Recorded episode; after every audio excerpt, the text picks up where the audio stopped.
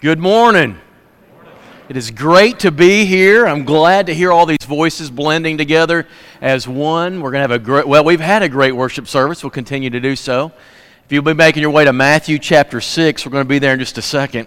Do not forget, next Sunday night, right here, the Harding Academy Chorus is going to be here. I heard them in October. They were great. They've had more time to smooth things out. And please bring some homemade ice cream for afterwards. Also, our interns will be here. So we're excited about some new blood coming in here, storing up some, whipping up some excitement here. Uh, Michael and April are going to have them going, and it's just going to be a great summer. And it kind of officially starts, I guess, right after next weekend. So uh, be here for that. Also, want to remind those who are going to be part of singles and doubles. This is people who are single, people who are married without children. That's kind of who our target is. Tonight at Daniel Haddock's house. Daniel, raise your hand. He's in the peach shirt, well, sort of like mine. It's at his house tonight after church. We're going to eat at his house. We're going to kind of cram for some neat ideas about what we're going to do with this particular group. If you're in that age group but you can't make it, let us know because if we're you know, if Paul, Paul and I came, kind of came up with this idea, we're two married guys with some kids and all that. We think it's a great idea, but if you think it's terrible, don't let us waste our time on this, okay? But I think you're going to, we have a, a bunch of people in that group, and that group gets bigger now that postmoderns are kind of living in the world. They kind of wait longer to get married, and then when they get married, they wait longer to have children. So this particular group is getting bigger and bigger. We do not want to neglect you, and so we want to try to give some attention to that. That's tonight, right after services. Grateful you're with us. Thanks for a great devotional thought before the Lord's Supper, John, and we're going to honor what he said. You ready? Jesus.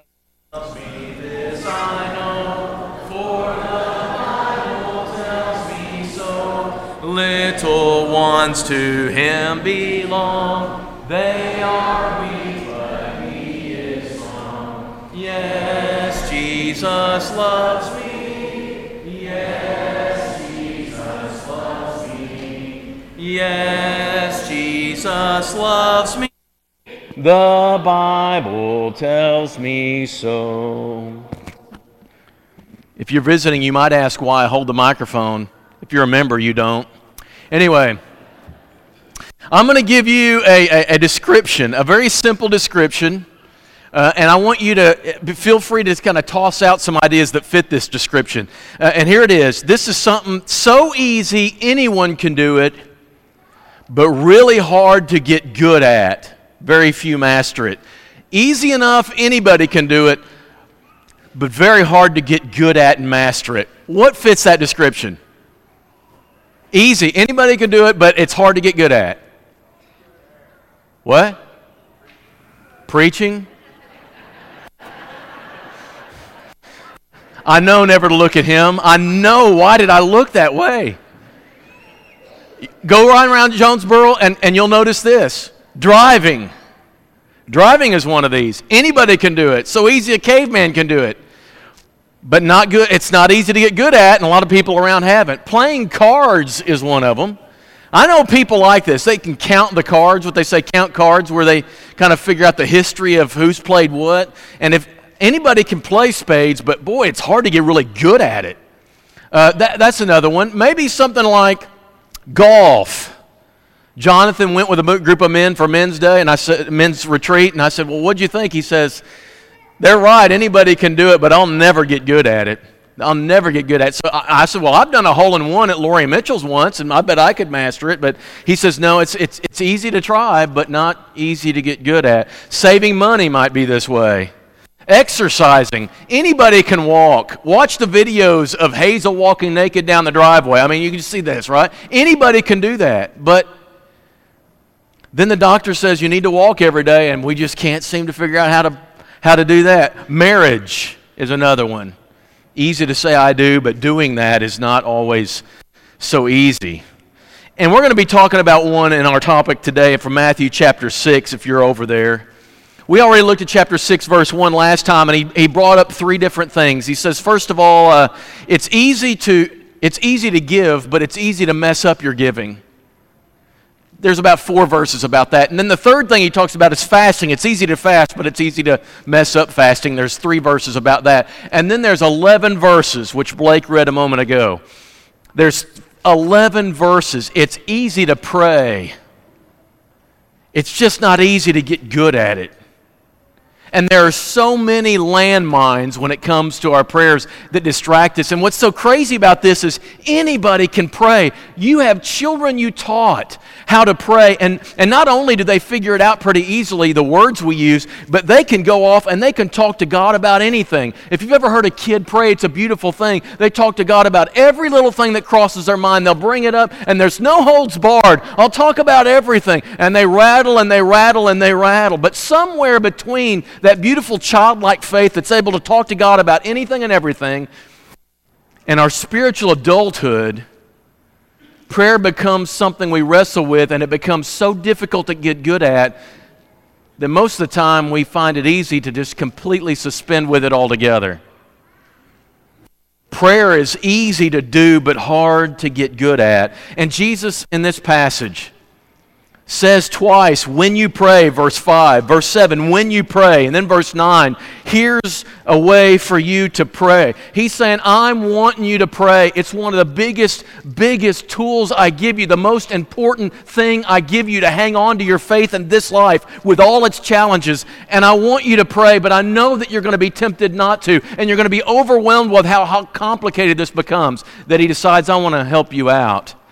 I want to help you overcome obstacles. And the first move he makes is this get rid of the bad examples of prayer that are around you. It is so easy to go wrong with prayer. We start looking at how people do it. First of all, don't do like the hypocrites, he says. You notice this in verse 5 and verse 6. I don't want you to be like them. I don't want you to dress up and make this some impressive visual performance. They're so resolute in their performance as they stand there knowing that people are listening to their every word and they want to be heard and they want people to hear the flowery words and that oratorical, brilliantly, superbly worded prayer. Blah, blah, blah, blah. Chunk it, he says.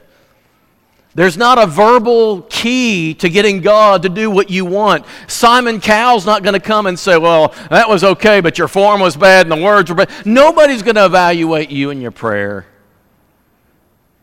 Quit worrying about how other people would hear it. Now, we're not talking about public prayer now, we're talking about your private prayer. So, then he says, and, and don't be like the Gentiles either. We think of Gentiles as unbelievers, but in the first century, Gentiles were believers in any number of gods except just Yahweh, right? And here's how the Gentiles would do it they, they would mount up these big wording paragraphs, right? Like 1 Kings chapter 18, where Elijah went against the prophets of Baal and the prophets of Asherah and, and all the words. They couldn't get their God to respond, and so they came up with hocus pocus and abracadabra. If I could find the right combination of words and the right uh, sentence structure and the right paragraph of, con- uh, of content, if I could just say the right things, it will unlock the mystery of my God and He will uh, reward me with a prize. It's like the claw at Walmart Every kid is drawn by this. You put the 50 cents in this thing, and if you can lead that joystick right and you can hit that button at the right time, the claw goes down and reaches down and gets that wonderful prize. And you're going to spend $40 to get that 20 cent stuffed penguin. And that's the way it is with prayer with the Gentiles. If I can just say the right combination and I can trigger my God to respond, God's not like that at all. He I don't want you to, I don't want you to use these models. If you can get rid of the stereotypical ideas that grow up around prayer, maybe it's because we, I don't know what it is. What constitutes impressive prayer? What will get God to respond and listen? Your posture doesn't matter. You can stand, you can bow, you can bend, you can lie prostrate, right? You can sit upright with a seatbelt across your chest. You can walk on a treadmill. You can yell into a pillow where no one sees it or hears it except God who does both. The effectiveness and the results of your prayer in no way depend on your articulation of words, and certainly not on the right phrases that you use. You don't have to provide a good logical argument to God for why He should hear in a good debate style. It doesn't have to sound like anything anybody needs to hear. And in fact, it should be the where if people heard your prayers, they would think it's kind of strange because they don't understand what you're saying, why it's important, and why you're saying it like that. Quit thinking there's some standard form that has to be honored. I'm going to give you some examples of some places and ways that you can pray, and I'm going to pause every once in a while because there's a Bible character I'm mindful of. And if you can think of the name of that Bible character, say it right here. If you don't, you uh, open up. Anybody can say what they want. You can pray in the shower. You can pray underwater. You can pray on the commode. You can pray on top of your house. On top of your house. You can pray on top of your house. You don't need a sheet from heaven with weird animals on it. Okay, Peter. Okay. You can pray while you're fishing, or you can pray while you're in a fish. Okay, there it's better. You can pray while you're mowing. You can pray with words. You can pray out loud. You can pray silently with just your lips moving. Hannah. You can pray in a den with lions. I wouldn't recommend it, but I mean, you could do it. You can pray while walking with your wife in the neighborhood. You can pray in a garden. You can pray on a mountain. If you're not sure, just say Jesus. You're probably right. You can pray while you're riding on a mule. That's harder. That's Nehemiah. I wouldn't recommend that either, but if you do, make sure it's one you put a quarter in. You can pray in the midst of the wilderness. Jesus. You can pray when you're driving across town while shouting, shouting in the backyard about something someone did to you, while lying on your side eating food cooked over animal dung. Ezekiel, that's weird. Don't do that one. While punching a punching bag, while in bed facing a wall of desperation. Hezekiah. While you're going to sleep, and I've heard some people say, oh, God might be offended because I go to sleep in the middle of my prayers. No, He's not. He loves it. He loves it. Why do I know that? Well, I'll answer that in a minute. There is no standard form that you have to honor, so quit worrying about rules and regulations and performance just you and him, it doesn't really matter what anybody else would think. So quit watching and listening to other people. And the second move he makes is he says, I want you to know who you're really talking to. This is the most significant adjustment you can make. Who you talking to? You talking to me? God says, You talking to me? Do you know who I am? Do you know who I am? The most common thing he says in this section and all through the Sermon on the Mount is Father, our Father, your Father. He wants you to know this is his identity. You, you have many kind of identity markers. You, you are a son or daughter, you are a, a father, mother, you are a worker, you are a this or that. God is the same way. He's the judge, He's the creator, He's the redeemer, He's the sustainer, He's all these things. But He says, when you come to me in prayer, I am one thing. I am your Father. I am the one who loves you. You are are child, I am father. And you may have had a lousy father, and, and that becomes difficult for you. So, in the rest of the sermon, as Jesus is preaching this, he says, I want you to know who the Father is. It's not just any father. He's approachable, he's generous, he's eager to and willing to listen. But here's who your father is. According to the Sermon on the Mount, your father who sends the rain and the sunshine, chapter 5, verse 45. Your Father who's in heaven, He makes His sun rise on the evil and the good and sends rain on the just and the unjust. You serve a Father who can send rain and sunshine. He's powerful enough to do anything, and He always chooses the wisest thing. That's the God you're praying to. He's the God who is, chapter 5, verse 40, 48, perfect. He's the God who sees in secret. There are people who will say, well, You can't pray in school. Oh, yeah, you can. Because you see, the closet God is mindful of is not a closet in your house, it's a closet in your head. It doesn't, you don't even have to look like you're praying. In fact, as I look in the audience, I see several who I think are praying right in the sanctity of your own mind right now I don't, I don't even have to look you could be driving and praying at the same time and i have no clue what you're doing it doesn't matter what i do god sees in secret and there's nothing there's no place more secret than the sanctity of your mind and those prayers you offer in the quietness of your mind and your thought only, make it to God. He's the only creature who can read your mind. Even Satan can't do that. It's a place for just you and Him to commune. So, anybody who tells you there's a place on earth you can't pray, they don't know Jack. They don't know. You can do that in your brain and nobody ever knows. He's a God, a Father who rewards His children when they pray. You know what you put a, a reward sign out for in your neighborhood? Things that you want.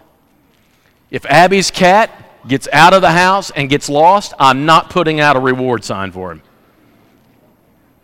I'm not going to go to the trouble of doing that. It's just you reward the things that you want to see happen again. The reward, God says, I want you to know this. I want to plaster all over your heart and all over your life. God the Father says, reward for anybody who prays to me. I will bless you. I can just tell you automatically, this is not a wondering or this is not a guess. Our God rewards his children when they pray to him. You know it because he guarantees it with his own lips. A God who rewards those who will pray. A God who knows what you need before you ask Him. That's what He says in chapter 6, verse 33. You're not informing God of anything when you pray. I've heard some people say, I, made, I did a poll one time, why don't you pray? And people say, I don't want to pray because God already knows what I need. Okay. Do you want to serve a God who doesn't know what you need? What kind of God is that? We have a God who knows everything. He knows exactly what you need. And He's not waiting on you to inform Him. He's waiting on you to share with Him your awareness that you need Him to answer that prayer. You need Him to be there for you. And what, what, what, what God is saying is, I, I already know what you need. So don't, don't think that you have to come to me and give me information. I want to know that you are aware that I am your solution for all things. Chapter 6, verse 32. I know you need food. I know that you need clothing. I know that you need shelter. I know that. You don't need to worry about those things. You just need to ask. God's into the conversation, not the content. We serve a God, we serve a Father who's in heaven. He's above us. He sees all things. He can do anything about anything. We serve a God who's not limited in how he can respond to us. We serve a God, he says in chapter 6, verse 14 of the Sermon on the Mount, who forgives you your sins. There are some things when you go to God in prayer you don't know. You don't know how he's going to respond to you. And that's why we say in the Father's will, which we'll talk about in a moment, but there are some things God says the moment you ask, you've got it. There are certain things that you pray for, He guarantees He will issue you. You don't need to wonder and you don't need to fret and you don't need to find the right words. You just go and ask Him. One of those is forgiveness. You need to ask him, but when you ask him, you get it. One of those, James chapter 1 says, is wisdom. Anybody need a dose of that? God says, I'll give generously to all without finding fault. Just ask me. The Holy Spirit, His presence.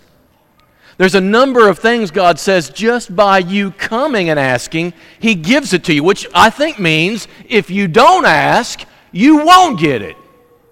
Yeah, that could be costly.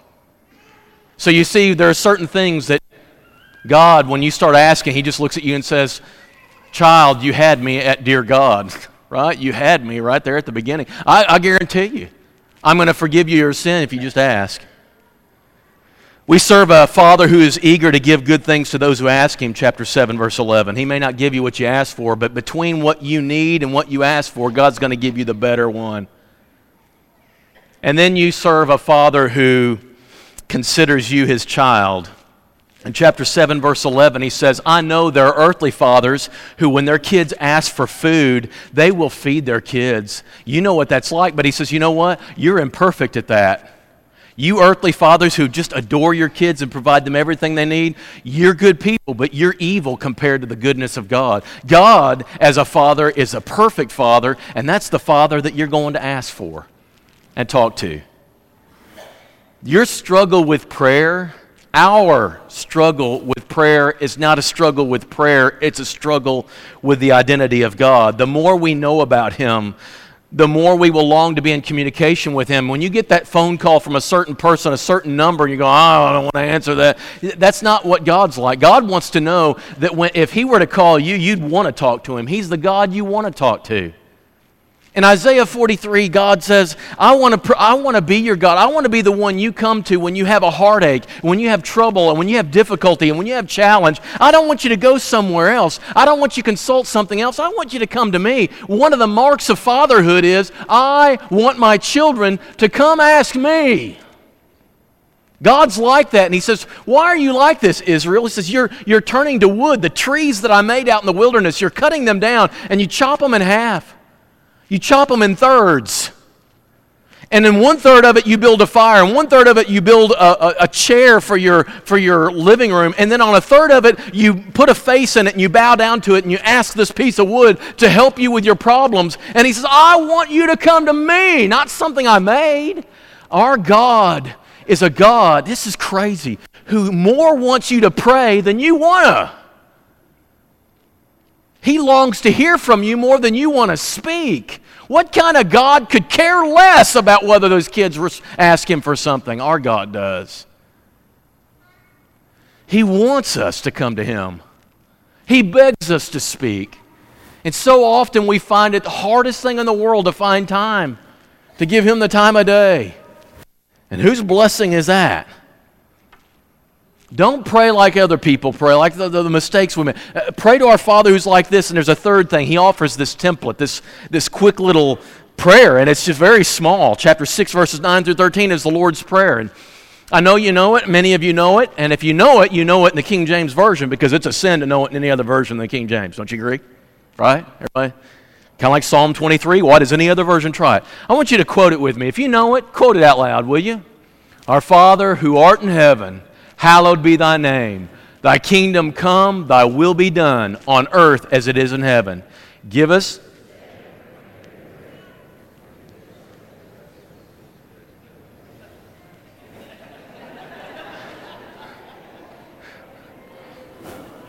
Thine is the kingdom and the power and the glory for it was good until it went to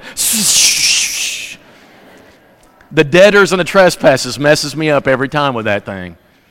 That's the Lord's Prayer. And Jesus says to them in verse 9, I want you to pray something like this. Now, this is not like every day pray this three times and that's all you need to do. It is kind of a pattern. I want you to pray like this. And, we're going to look at just four things he says about this. First of all, I want you to see kingdom is here. This is God is our king. And those who, anybody who ever becomes a Christian, is, is saying to the world and to God, God, I bow my knee to you and I want things to be done in my life like you do. Kingdom is defined better in, the sermon, in this prayer than anywhere else in Scripture. Here's what kingdom of God means when God's will is done, just like in heaven, in your life. That's when you've come into the kingdom fully. Kingdom means when God's will is done. And we say to Him, God, you are God. You are holiness. You are the pattern. And we begin our prayer with praise of the King. And then we go, God, we want you to be seen as holy in this world. We want God to come more fully into this world every day. And the first order of business is this I want God's kingdom done in my life. I can't control my wife. I cannot control my children. I can't control my friends or my boss or anybody else. But I can control me. And my prayer today is that I bend my knee and I say, God, let your will be done in my life, in my behavior, just like it is in heaven. And you're praying for his kingdom to come. Pray that first. It reorients everything about your prayer when you realize, God, I want your kingdom, your will to be done in my life just like it is in heaven. And then move on to other people because you know what? We are a family here at Valley View. And I happen to know there are people with struggles to submit their lives to God in any number of ways. I've got my own I've got to talk to God about. And then I know there are other people who've made this aware to me. And I spend some time in my prayer saying, God, please help your other people who are struggling to bring their life in submission to you. Help them to yield to you. And then go to the world mission. This church is behind a lot of efforts in the world to bring a greater portion of this globe under the dominion of God. You are involved with every prayer, with every attendance at church, with every dime you put in the plate. You're involved with Myanmar. You're involved with Romania, you're involved with the Philippines, you're involved with Haiti, you're involved with any number of other places, and it's up to you to help those people. You want to help those missionaries. The greatest thing you can do is pray that God will help the people they're talking to to submit themselves to the kingdom of God more and more. And we can do that from Jonesboro, Arkansas, about anybody on the face of the planet, and we should. Kingdom. The second thing he says in this prayer is take your needs to God. What are the needs that you have? In this prayer, there are two kinds there's physical needs, your food. Now, nobody in here prays for our daily bread because I think most of you know where your meals are coming from all week long. You've got enough food in your house right now to live for a week if the electricity goes off and all the power goes out and the world disappears for a week. You could survive that way. And yet, God says, I want you to attribute to me the meeting of your daily needs. I want your attention every time that you have a meal at your house. And most of you probably have a prayer before. You know where that food came from, and it's not some kind of mystery like it was for a lot of people in a, in a, in a superstitious world. God, however, wants you to know, wants to know you know where your blessings come from and they did come from God. That's your physical needs, but your spiritual needs are, are the same. Your spiritual needs are two things. One has to do with the past, and one has to do with the present and the future. You have sins that you have committed against God that you need forgiveness for. Don't automatically assume that they're forgiven. God wants to hear you say, Please forgive me of my sin. And he also wants you, not publicly, he wants you in your private prayers to let him know that you're aware of where those sins are. We have too many times when we end our prayers, even the personal, private ones, with just forgive me of my sin. You need to know what sin is. You need to let God know that you're aware of he, that you are aware of your anger and how you let it get out of control, and the lust that you let your mind get out of control, and how you speak to other people, and how you're full of yourself and self-interest. And you need to say those things to God so He knows that you know and can identify the areas where you're not in submission to Him. And then as you look at the present and the future, where are the temptations going to come from? Lead us not into temptation, deliver us from the evil one. This is not about the past, this is about the present and the future. God, help me as I face temptation. What are your temptations? You know what they are. Don't say them out loud, but you know what they are. How often do you find yourself asking God to give you the strength that the next time that event happens that seems to always happen in your life and you fall, the next time, next time you've got the strength to overcome it? Third category is your obligations. In the Sermon on the Mount, there are two areas of these. Your enemies in chapter 5, verse 44. There are people in your life who annoy the far out of you. There are people who just grate on your nerves, and you've got to get used to them in your life, and you cannot handle them properly if you're not praying to God about them. And Jesus tells us that's what you're going to do when you love your enemies. But you also pray for those who've offended you those who've sinned against you in your prayer, you forgive them. You can't forgive their sin. Only God can do that, but you can forgive them and their offense against you. And you might have to do this over and over and over again, but you must be a person who forgives. And there's one final category, and that's the will of God. I want us to look at this carefully as we quit. Look at verses 14 and 15, which are strange and almost doesn't belong in this. If you forgive others their trespasses, your heavenly Father will also forgive you. If you do not forgive others their trespasses, neither will your Father forgive yours. God is saying, listen, my will is very important and you must submit to it. In particular, He knows these areas of forgiveness are hard for us to deal with. Because whoever did this such thing to you was so bad, surely God's word doesn't apply to that. Yes, it does. Here's the truth if you do not issue forgiveness to others, you do not get forgiveness from God. What if they don't ask for it? What if they don't beg me for forgiveness? That has no bearing whatsoever in your obligation. If you don't, forgi- don't extend forgiveness to other people, God doesn't extend forgiveness to you. And therefore, you are saying to another person, here's somebody who's done something wrong to you, and you until they come begging for forgiveness, you're not going to forgive them, okay? Well, until they come and beg you to forgive them, God isn't going to forgive you either. You are giving the complete hold of your spiritual walk with God to somebody else. They hold the power to whether you get to heaven or not. The only way we're going to make it, church, is if we get God's forgiveness.